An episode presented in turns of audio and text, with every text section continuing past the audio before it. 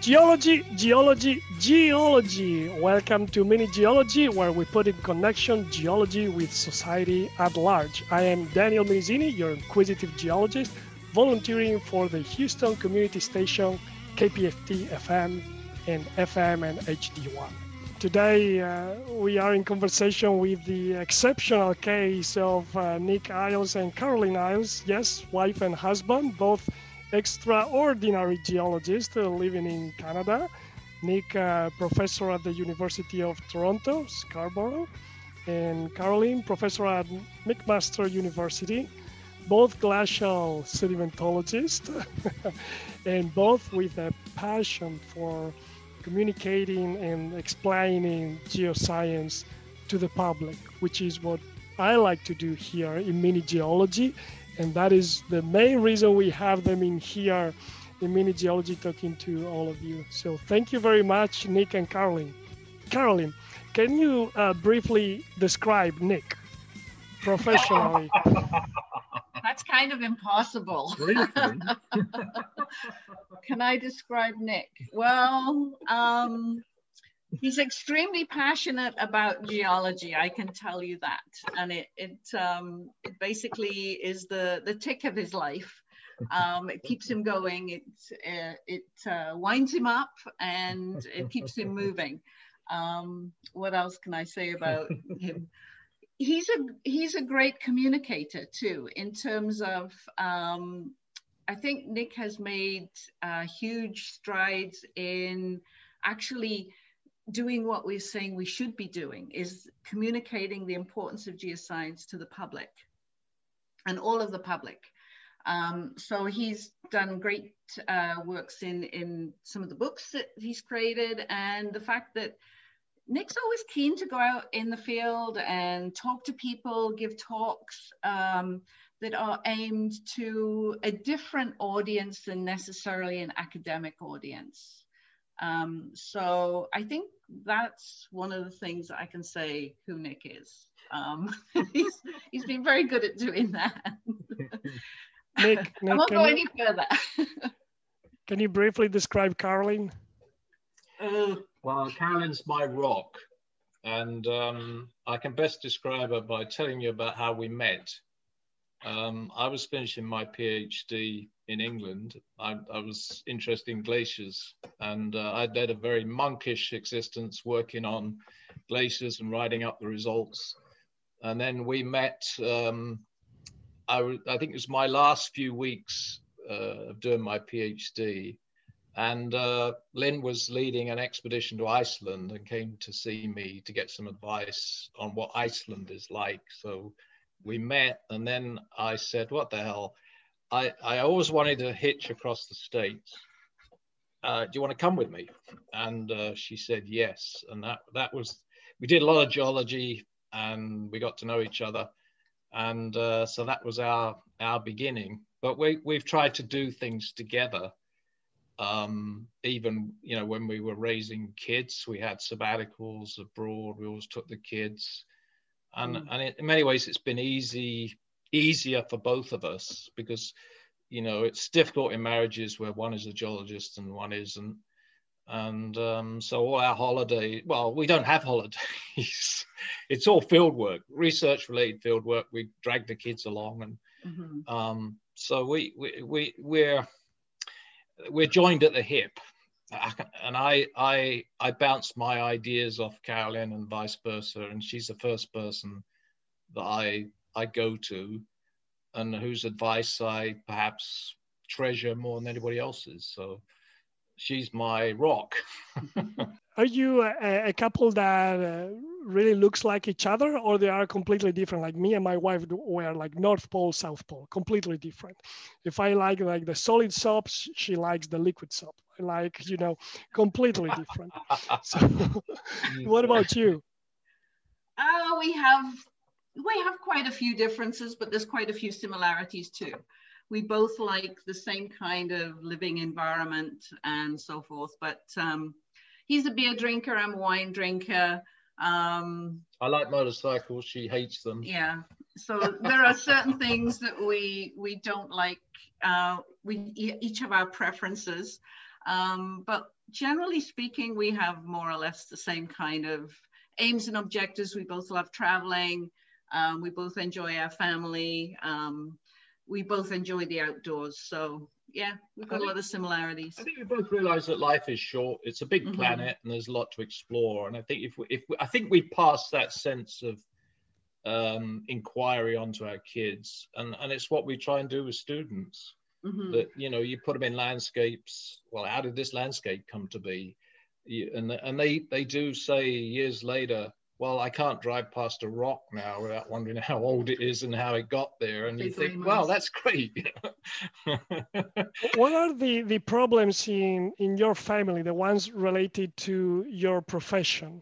You have like, you are both of you uh, very high in your profession, probably at the apex right now. What, what are the problems you have in your family related to your profession?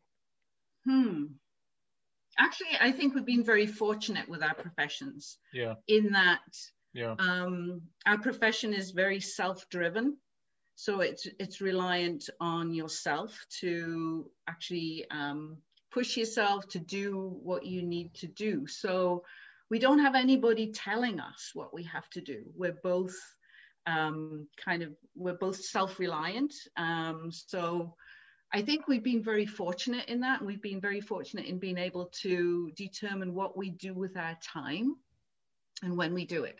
So I think one of our downfalls is we tend to work too much. We we spend a lot of time in the study here working, um, but it's because we we both feel that this is the time we can spend on work. We do take time off when we need to, um, but I think in terms of our profession, we've been we've both been very fortunate in being able to have uh, a lot of freedom uh, in being able to self-direct how we want to take our careers. Um, and I think that's be, that's been a positive move for both of us. You have a, a son and a daughter, right? Yes. What what what do they think about geology? That's a, it's an interesting one. Now, our daughter um, is much more amenable to um, our, our discipline area. She actually um, came to McMaster University and has a degree in geography and environmental science. So she came on field trips with us. She's done a lot of work and she's actually now working in the environmental area for um, a company. Our son didn't want anything to do with geology. Um, after he'd been used as scale on so many geological photographs, he said, nope, I'm not interested in this at all. So he's now in the construction business and um, is actually, actually, yeah. he has said he is a little bit interested now because he's asked us about some of the foundation yeah. materials that he's investigating for buildings. So it's actually coming around and he's realizing that maybe his buddy daddy old parents may have some importance after all. So, uh... but he's he's involved as a project manager on what will be Canada's tallest uh, condominium, and uh, so they have it has a very deep foundation. So they've gone all the way down to bedrock. They've gone through very complicated glacial sediments. They've had problems with drainage and so he's he's actually had to read consultants reports and we've had some discussions about the geology. Uh, nick uh, caroline what what do you teach to your to your son and daughter what do we teach them? I think we've we've taught them always just to be uh, very open to what they love doing themselves. I mean, it's something that we've always said is the way to be successful is to do the things that you love doing and you get most satisfaction from. Um, we've never pushed them in any one direction. We've kept doors open, um, and we've all. I think in both of them we've instilled a love of travel. Mm-hmm. Um, and they have moved around a lot with us. um, certainly, a respect for the planet is something that we have instilled in them. But um, yeah, I think that's about. I think just sim- something as simple as work ethics too. You know. What do you mean by that? Uh, put the time in, be professional. Um, I, it's difficult to uh, to label it, but I think it comes down to that actually. And uh, as Lynn said, uh, always do something that you find interesting rather than something that's going to pay you a lot of money, but you're going to get bored with it one day. And that's the message we tell our students too: that you're going to mm-hmm. be in this game a long time, and um, you know you need to be interested and passionate about what you do to carry you through, you know, the the bad times, the low times in in your career, and all that sort of stuff and, and, and not necessarily go for the, the status jobs or what your parents want you to do or what your peers want you to do. So I think, yeah, we've been very, we've been hands off with them. And our parents were the same, actually. When we look back as, at our childhoods, our parents were very, very liberal and um, were hands off. You, you have talking about your children and, and students. You, you have a lot of students and uh, and you are yeah. inspired by them. When i listen to you i yeah. read your articles you certainly care about them and and they admire you. So that is clear to me uh, reading your case. Uh, what is the difference teaching students that you love so much and teaching your own kids that you love even more Mm. There's not much difference no, actually. Um, no, no. When it, when I come to think of it, I mean, my students, they they think of me as, as the kind of mother figure in the, the lab group and the, the group of students that I work with now because I kind of treat them the same way. Mm. Um, you encourage them. Um, you you pull them up when you think they're not doing as much as they should be doing. Um, you're there for support um, advice. And yeah, I, I think I treat my students very much in a similar way to those that I, the, way I treat my kids. Um, there's not very much difference. You know, you go through various career stages, and it's interesting being an older member of the profession because I've heard that the students like to talk to somebody who's older and, and learn from experience. So I, I really enjoy trying to distill what we've learned and mm. and you know what we've unlearned as well to to students to, to give them some guidance. I, I get we both get a kick out of that because mm-hmm. you feel useful. but we were heavily influenced in our early education by people, and um, mm. I think we're just simply giving back. You know, we're trying to help the modern generation uh, in the same way that people helped us. And I think I think that far more important than any publications that we've, yeah, we've written. Absolutely. It, it's not the publications. They'll yeah. be read by a handful. Yeah. It's the students that we've had pass through our system. You know, yeah. they've come to uh, courses, they've joined programs, they've talked to us. Those are oh, that's the important aspect of our jobs and uh, in, in our work yeah. is the students that we've influenced on the way. And that's going back to some of your earlier conversation. That's the next generation. And they're the people that will carry on and and move things forward, I think. And to think that we've had some kind of influence on their thinking, on their background, on their appreciation of the geosciences, I think that's the most important thing that either of us can think we've ever done. Yeah, I, th- I, think that's that's the essence. I think research is very competitive. It's dog eat dog. Um, papers come and go; they fade as they should. That's the scientific method. If things get out of date, and the field moves on. Whereas, you know, by books and talking to people, making documentaries, and and all the other stuff that we do, there, there is a lasting impact. You you do affect people's lives, and we see that in the feedback that we get. We get emails saying, Well, I read this and I, I liked it. And I went on a holiday with my kids and we did this. Uh, you know, we get feedback like that all the time. And that's really, it's, mm-hmm. it's makes it all worthwhile. Mm-hmm. Whereas well, the, re- the research is, it's fun. You're working with graduate students that you see seeing them grow professionally. But the overall experience it, it's a bit like mining, doing research. You're in a you're in an adit, whereas dealing with the public and students as a whole, you you got a landscape approach. You know what I mean? it's it's a very different experience. I know, I know what you mean, and I'm thinking about you when you started your careers uh, decades ago, and when you yes. met, that you describe uh, you, uh, Nick, meeting uh, Caroline, or vice versa, and yeah. I was thinking about if you could talk about your experience on the gender issue, because you are two professionals, uh, male and the female, both geologists, and uh, you travel the world. And I would like to know from your point of view, um, first, Caroline, maybe, uh, about the gender issue that is so important uh, for us. To be honest, I've been very fortunate in that the all of the people that I've worked with have been, let's say, gender neutral. Um, I've had very few experiences where I've actually felt that I have been discriminated against as a woman as a female in what was originally a very male dominated world. When I think when we went to do field work in Spitsbergen, I was the only woman amongst 17 guys who were doing field work. But I never felt that there was any discrimination or any, um, there was a, no, no difference in the way I was treated in that way. There are just only a, a handful of, of occasions when I can say that I was um, not treated equally, let's say, to Nick.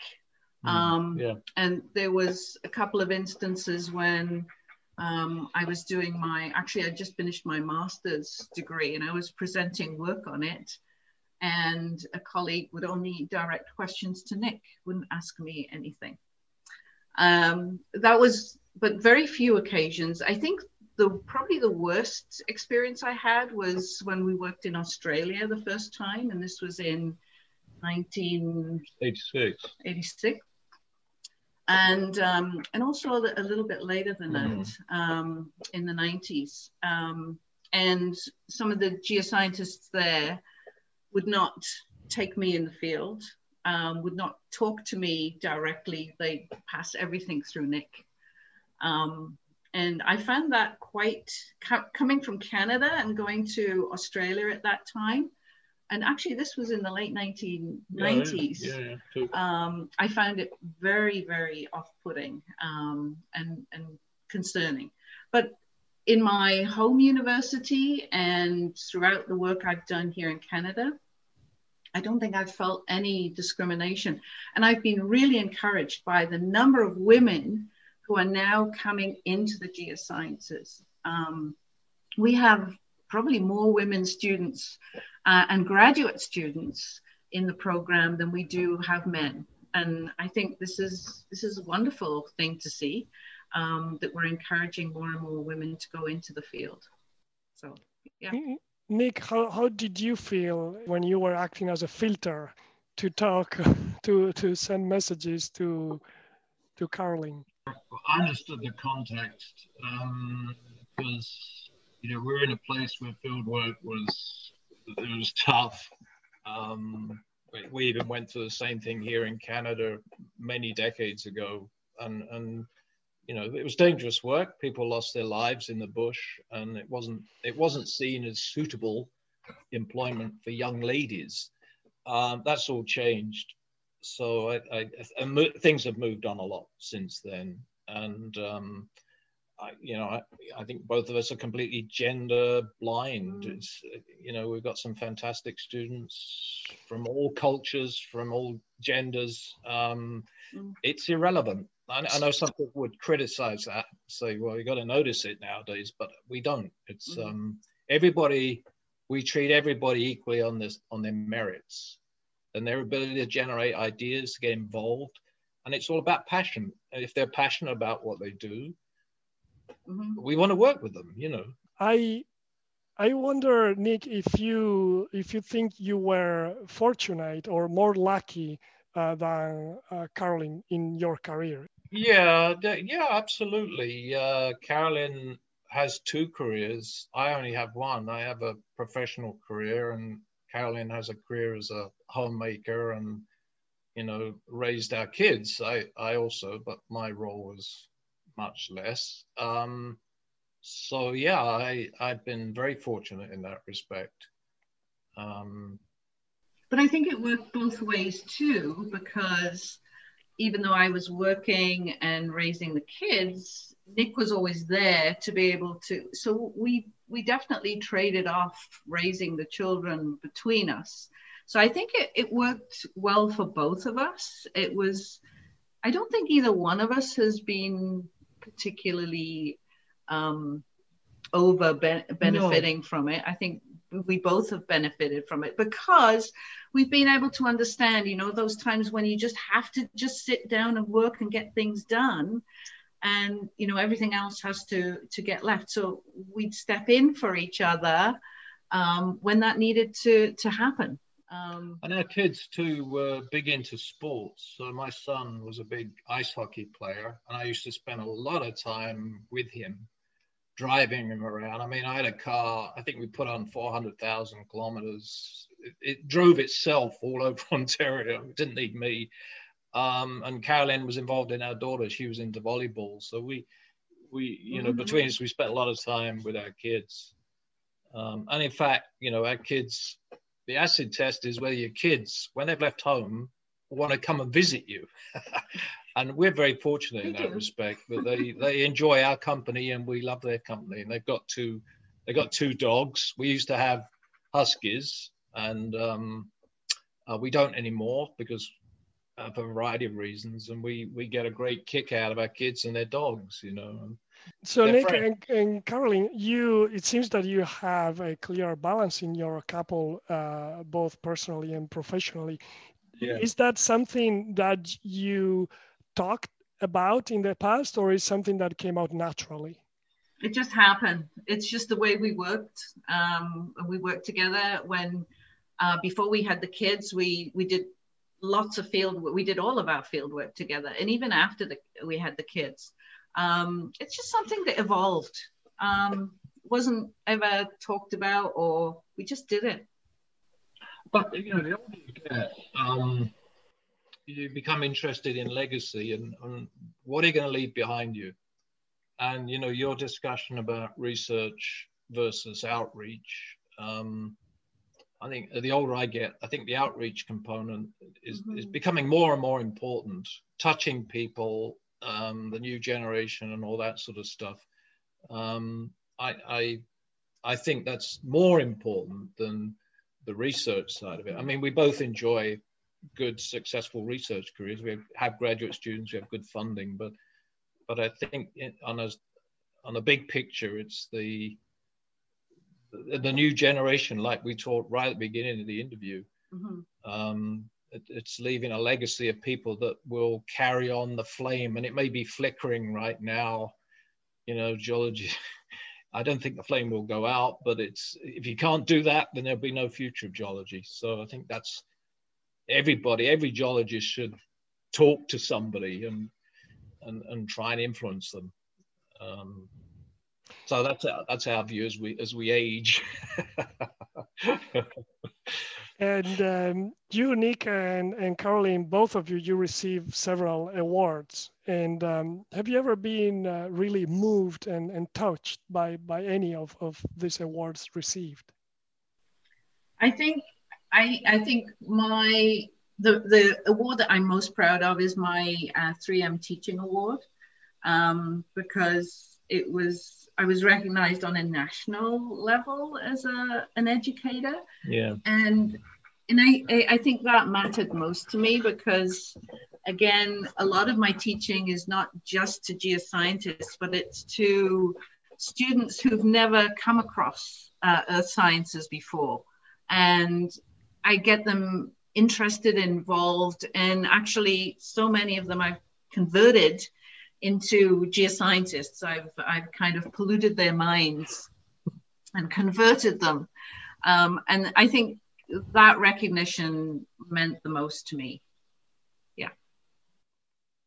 Yeah, I think it's the awards I've got for outreach, mm. um, not research. It's the outreach, the, the reaching out to the public. We did a documentary series with Canadian Broadcasting Corporation, and I think the total audience is still it's 10 years old now and it's still being replayed. And I think total audience to date is about more than 70 million. Um, and we had better ratings when it was shown than the news. Mind you, it's a lot of bad news, so that's not un- entirely unexpected. But yeah. it's the outreach again, um, the, the, new generation, and and geology really is an easy sell. Why aren't we better at it? Because it, it's so exciting. I mean, there's plates bouncing around, crashing into each other. There's ancient organisms you know, there's mountains being raised and lowered. I mean, it's an easy sell. The material sells itself. So I think we should be doing a better job. We didn't study marketing, huh? So, Nick, what was the most beautiful compliment that you have received? Uh, I could tell you a story. Um, a, a graduate student and I were exploring a quarry we were looking for evidence of ancient earthquakes and we saw these disturbed layers in the walls of the quarries. So we spent some time there and we were taken around by the quarry manager. And um, he didn't really know us and we didn't know him. And uh, he said, uh, Oh, you're geologists? I said, we said, Yes. He said, Oh, I'm watching this uh, amazing TV series at the moment. Um, it's on CBC. That, that's you, isn't it?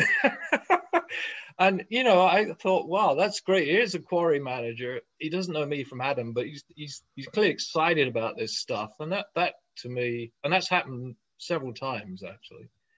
Um, I think that that's demonstration of the value of what we're doing. You know, the, the people get the message and it, it, it sticks. And it, it's like um, you've got them hooked. They're like they're like fish.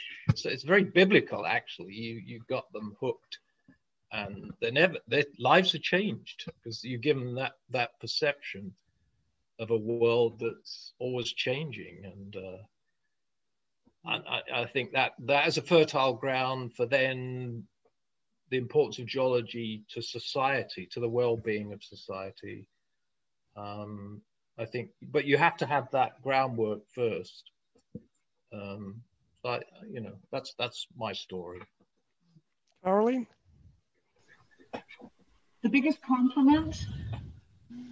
I don't, I don't know. I think the compliments that I feel are important right now that I that I do get are the, just the odd notes from students that come back and they say, "Thank you, this was wonderful. I, you you know, you've opened my mind. I never knew what earth science was till this year, and you've told me something about earth science. I, I now am excited about it and I want to learn more. I, that is what makes a difference in my life. I can tell you about Carolyn. It's when you go to graduation and the parents of the students come up to her and compliment her for, for uh, influencing their sons and daughters. And that's pretty impressive. She, she makes a huge impression on people on a very personal level too. Yeah, that's that's what that's what I like doing. And that's what I kind of makes me tick, I guess. Yeah. Mm-hmm. Caroline, uh, let me here do a crossfire in here. Let us know, according to your knowledge, uh, what uh, was a project that Nick failed? Mm, a project uh, that he failed. That's a long answer. House maintenance, I'd say, is not his strong point. Um, he's getting a bit better. He's he's just done a pathway recently, which was really good. Useless at cooking. Cannot. I will not allow him anywhere near the kitchen. He's got worse over the years. Nick, what what do you think about you? Uh, any failed project, maybe professionally, that you want to share?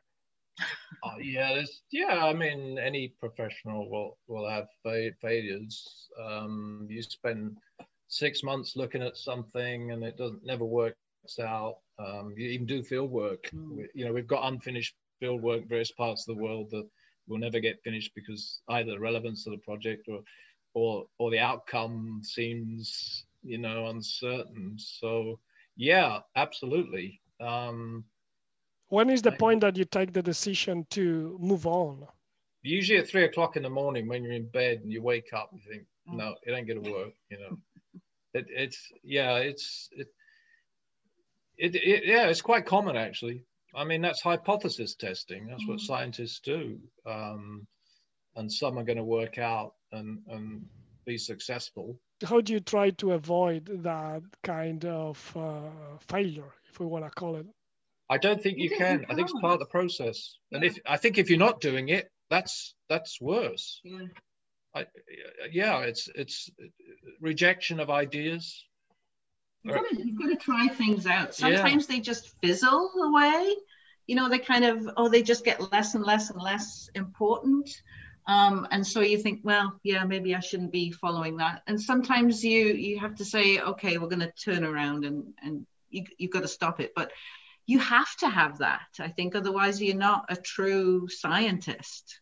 Did it Uh, happen to you too, Caroline? Oh yeah, there's lots of there's lots of little things that you can think of. I can't think of one big particular project that's that sticks to mind, but um, there's there's all sorts of pathways that we've kind of looked at before that you go you kind of go well that could be interesting, but then no maybe not not so much. Um, but you've got to be willing to try it, you know, see what it's like, see what happens. Yeah, and it's a process of discovery, and um, some of the ideas you have come in weird moments. You know, Mm. um, you might be out walking, but but I think the key is to get out out in the field. That that's our lab really, where we generate a lot of our ideas, and um, it's just being inquisitive about how that piece, particular piece of the planet evolved. Mhm. Um, but if you if if you're making discoveries at the same time, you you you have to go up dead ends. All the all explorers do. They they end up dead ends and have to turn around. And lots of places on the planet are named after dead ends. So it, it's it should be a natural process, and you shouldn't feel bad about it or you you you're failing. Well, Uh, it, most of the times, most of the times the explorers they don't find anything, but Mhm. you, Yeah. it, it happens to me that you always feel bad. You don't, Well, yeah. you don't feel Depends very how much good. Depends on how much money and time and effort you've spent. But, you know, you're working with students and um, uh, people of different ability and uh, you know passion, and sometimes things don't work out. You got you. That's that's why it's interesting Mm. working with students too. You really got to find the right person for the right project and How do you do that? Like, how do you choose? Uh, what are your parameters to choose a good project and uh, couple it with a good student, an appropriate student? One of the things Yeah. that I've always found is you've got to listen to your students, Yeah. and it it it's not just your project; it's your students' project too. So you've got to realize there's a huge reward by tapping into their expertise that may not be yours. Um, so I've had some fabulous students in the past that have been excelling in areas that I cannot, but together we can really produce a rich product. Neither one of us separately could do that, but together we can. So I think in terms of being a supervisor of research, you have to listen to your students and you have to be aware of what their interests are, uh, where their passions lie. Because if you can tap into their passions and their expertise, you're on a winner. Um, so it, it's it's actually learning and listening to your students as much as anything. yeah. Um, And that, that's the fuel that keeps you going, really, because you get students that come out of nowhere and they they are fantastic. mm, Or you get students with lousy grades, mm, but they do a small research project and you think, wow. Uh, they come in after the weekend and they ask questions and you can tell they've been thinking about it. And that, and that it's like finding a, a gold nugget. Been looking for six months and you find a gold nugget. And um, I think that's what keeps you going mm. and why retirement is it's going to be tough because you don't have that stimulation of of uh, finding new brains and nurturing them so that's that's one of the great pleasures of our job mm. Talking about stimulation, sometimes we're stimulated by criticism, and actually, the peer review is about criticizing the work. Uh, Nick, what, Yeah. what was the hardest criticism that you have received? Ooh, we've had a lot. oh we've had a lot and it still goes on if you're a good scientist you're upsetting somebody not deliberately but you know that's the scientific method you you're trying to winnow out core hypotheses. So, yeah, we've had, well, our first work was we spent a lot of time on around modern glaciers at a time when not much was known about them and certainly how they move sediment and all that. So we used that knowledge. We came back to Canada and we, we've got the record of a big ice sheet, many ice sheets in the past. And uh, we, we came up with new interpretations and they were deeply unpopular um, amongst the more traditional geologists. And um, so we're used we're used to controversy. Um, we're used. It's like being on stage. You get used to lousy reviews, but you know it's all part of the process. Um, hmm. but the science advances. Uh, you have to have debate. Otherwise, you know, if there's no debate, science is dead, and you don't want to be part of it. So, and I think my my advice is is also um, persevere. Yeah. And there's some things that we were criticized deeply and heavily for for ideas when we first came up with ideas about how to describe sediments in a different way uh, and everybody was going no no no you can't yeah. possibly do this no no no this is wrong wrong wrong now everybody uses uh, kind of methodology of describing sediments but it took it took five 10 years for this to get into the system and for people to to use it um, but it was, it was very hard at first when we um, were first getting this reaction from everybody else to our work. Um, so you have to persevere and you have to maintain belief in yourself and confidence in what you're doing as long as you believe that it really is okay. Um, and yeah, just be strong through that. But criticism is good, it keeps you on your toes. Uh, the peer review process is flawed in some ways, um, it's not perfect. But it certainly helps you question your own beliefs and say, well, why did I think that?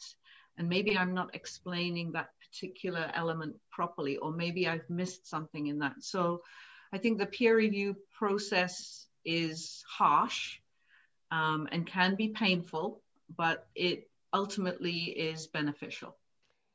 Caroline, uh, you talk a lot about how you treat the students, uh, what are the concepts behind your research. Uh, uh do you have a, a, role model that you look at that helps you in your profession, in, in your life? Oh, I don't think I had a single role model. I think I was very fortunate in having Nick as a partner that we could work on things together. And so, in many ways, um, I think that partnership overcame the need for a role model.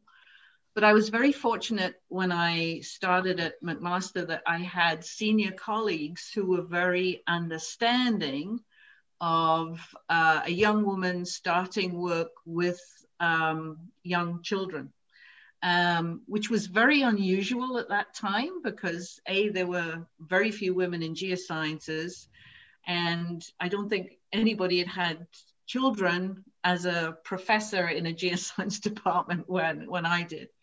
Um, they were very supportive and um, even though they weren't direct role models, I would say they were incredibly important in that growth of uh, me as a professional because they were supportive and helped when I just needed somebody to say, yes, you're doing the right thing. so I didn't have a single role model. Unique. I have several actually. I was at school in London, you know, in the urban jungle, and we had, I was about 16 at the time. I didn't know what I wanted to do. And we had a, a new teacher arrive at the school, and he was a geologist, brand new degree from Leicester University. And we went on f- weekend field trips, and I just loved it. Um, and I, I, I, he changed my life, there's no doubt about that. And then I did graduate work um, with a guy called Roger Slatt, who you will know, and a guy called Bob Rogerson. And um, Roger taught me, I think, how to think and write, and Bob just got me excited. Um, about science, and I, I still go think back about those two, and and the experience at school as role models. Nick and and Carolyn, you both tell stories. We mm-hmm. all do. Uh, but you do it particularly well. Uh, so now, what would you say to the listeners? What are the key ingredients of your stories? What are the main actions to mix the ingredients? How do you cook them to have a, a good story so that everybody that writes a technical paper can change methodology and tell the story differently? Mm-hmm. You have to be aware of your audience, I think. Think about the people that you're talking to. And so the stories change according to who you're speaking to and who you're trying to communicate with. So um, a story would be different if I was teaching a group of first year students to teaching maybe a group of graduate students or going out to the public. You, you just add different nuances to the story to make it relevant to their lives um, and their situations.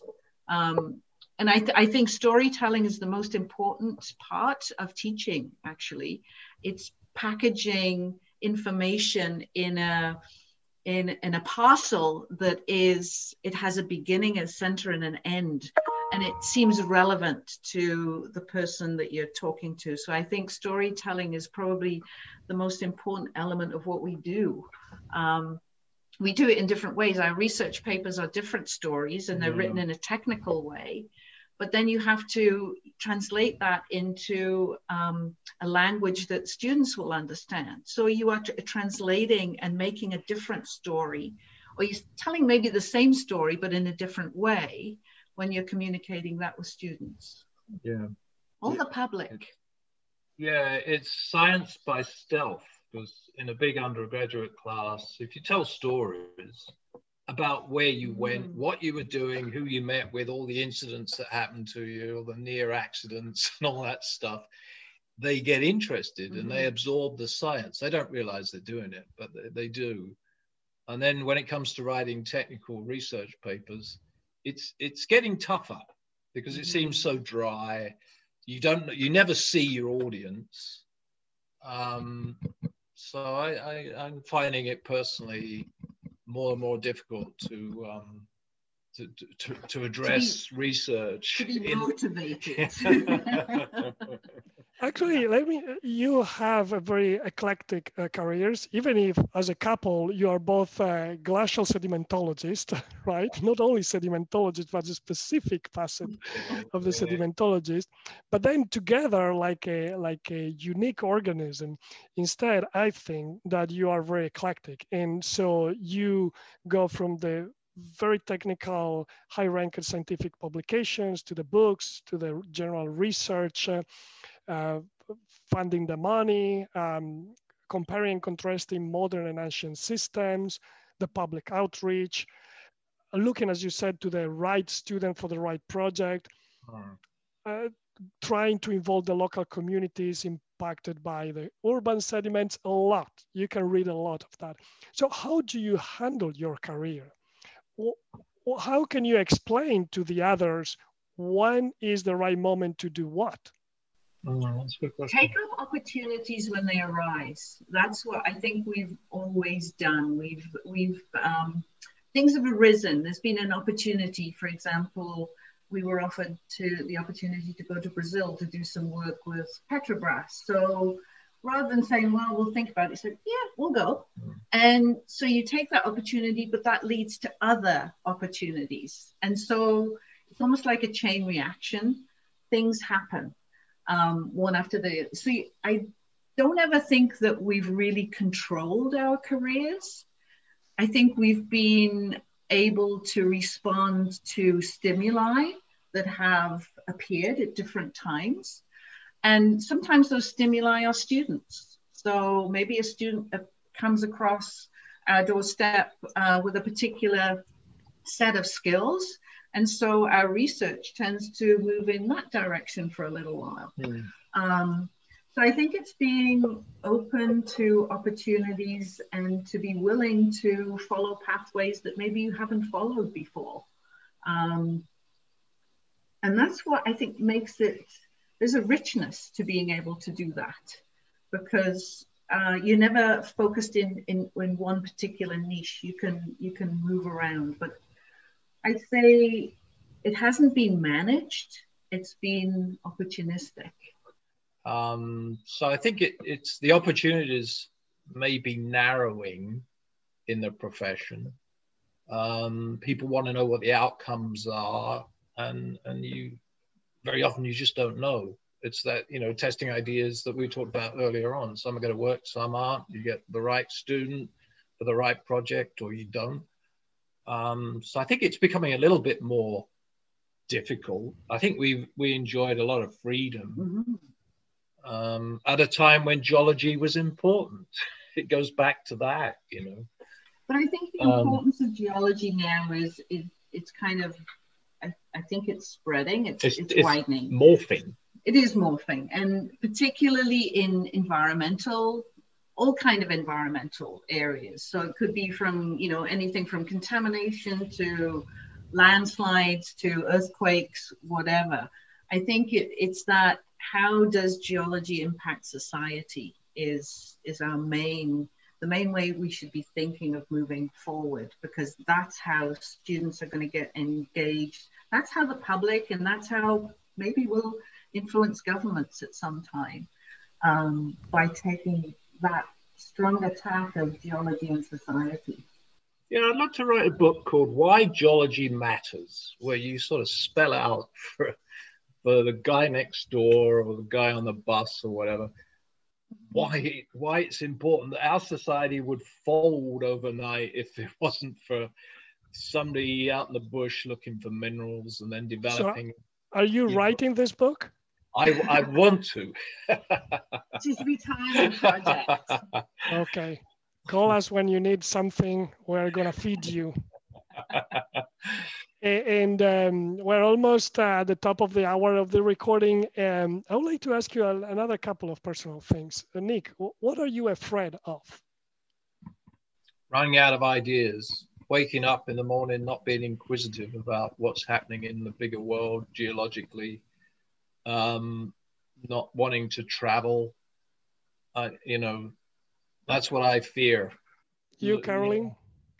I don't know, not being able to do what I want to do, I think. Um, Another pandemic. I, I, yeah, I, I wouldn't like another a pandemic because it, it's been very hard not having to be able to be face to face with our students and to be so remote from our students. That's been a that's been a hard shift this past year. And uh, what are you proud of?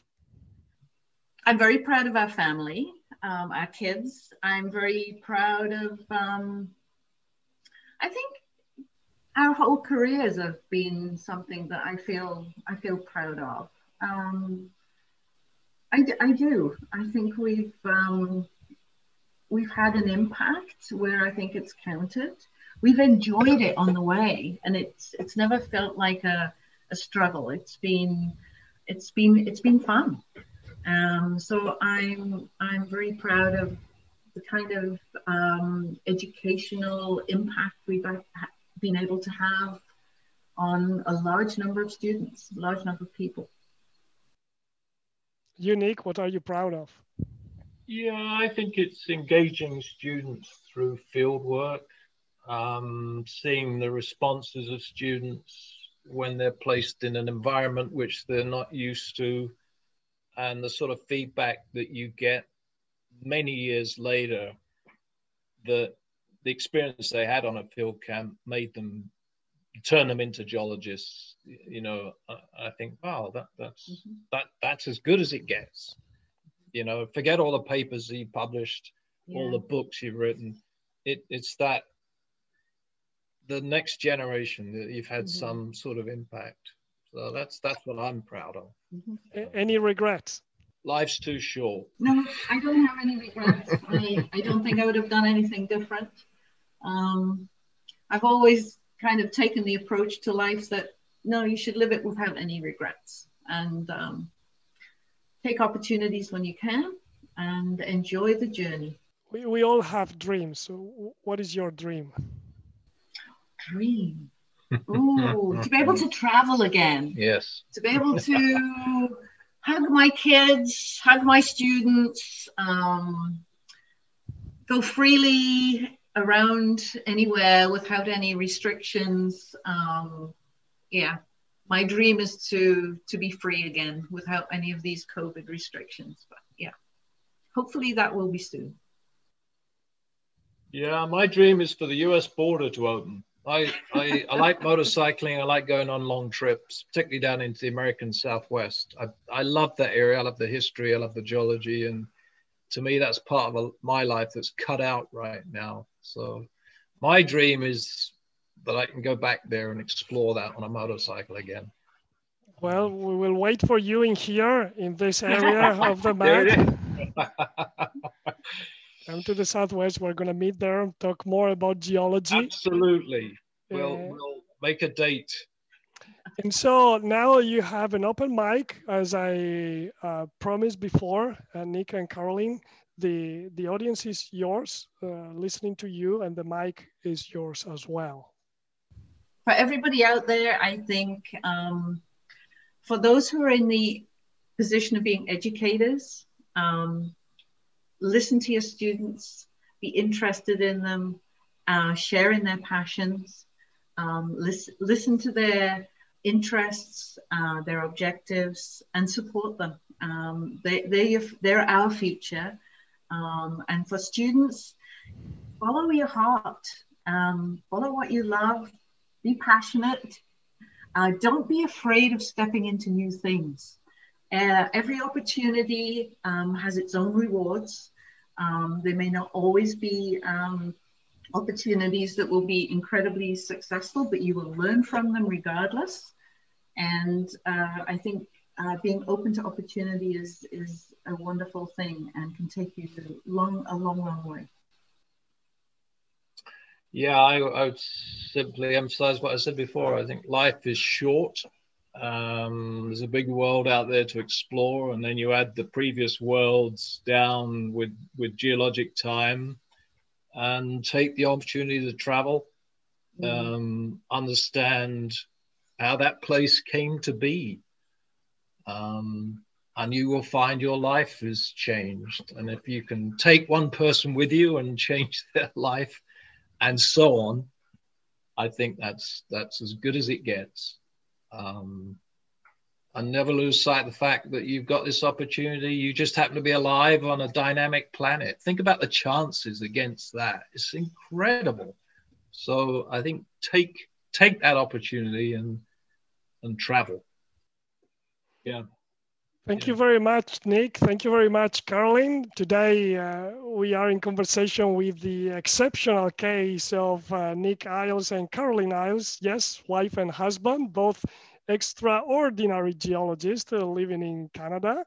Nick, uh, professor at the University of Toronto, Scarborough, and Caroline, professor at McMaster University, both glacial sedimentologists, and both with a passion for communicating and explaining geoscience to the public, which is what I like to do here in mini geology. And that is the main reason we have them in here in mini geology talking to all of you. So thank you very much, Nick and Caroline. Thank you, Daniel, and keep up the good work that you're doing. You're doing a fantastic job. Thank you. Thank you. That is all for today. Thanks for listening to the Mini Geology Radio Show, your weekly radio show about geology here in Houston. This is Daniel Minisini, your inquisitive geologist. Write me at minigeology at gmail.com, tweet at minigeology, and send your ideas. Let me know who interview next, which kind of topics you would like to develop together in the Houston Community Station here at KPFT. And see you next week on Thursday from 2 to 3 p.m. Bye.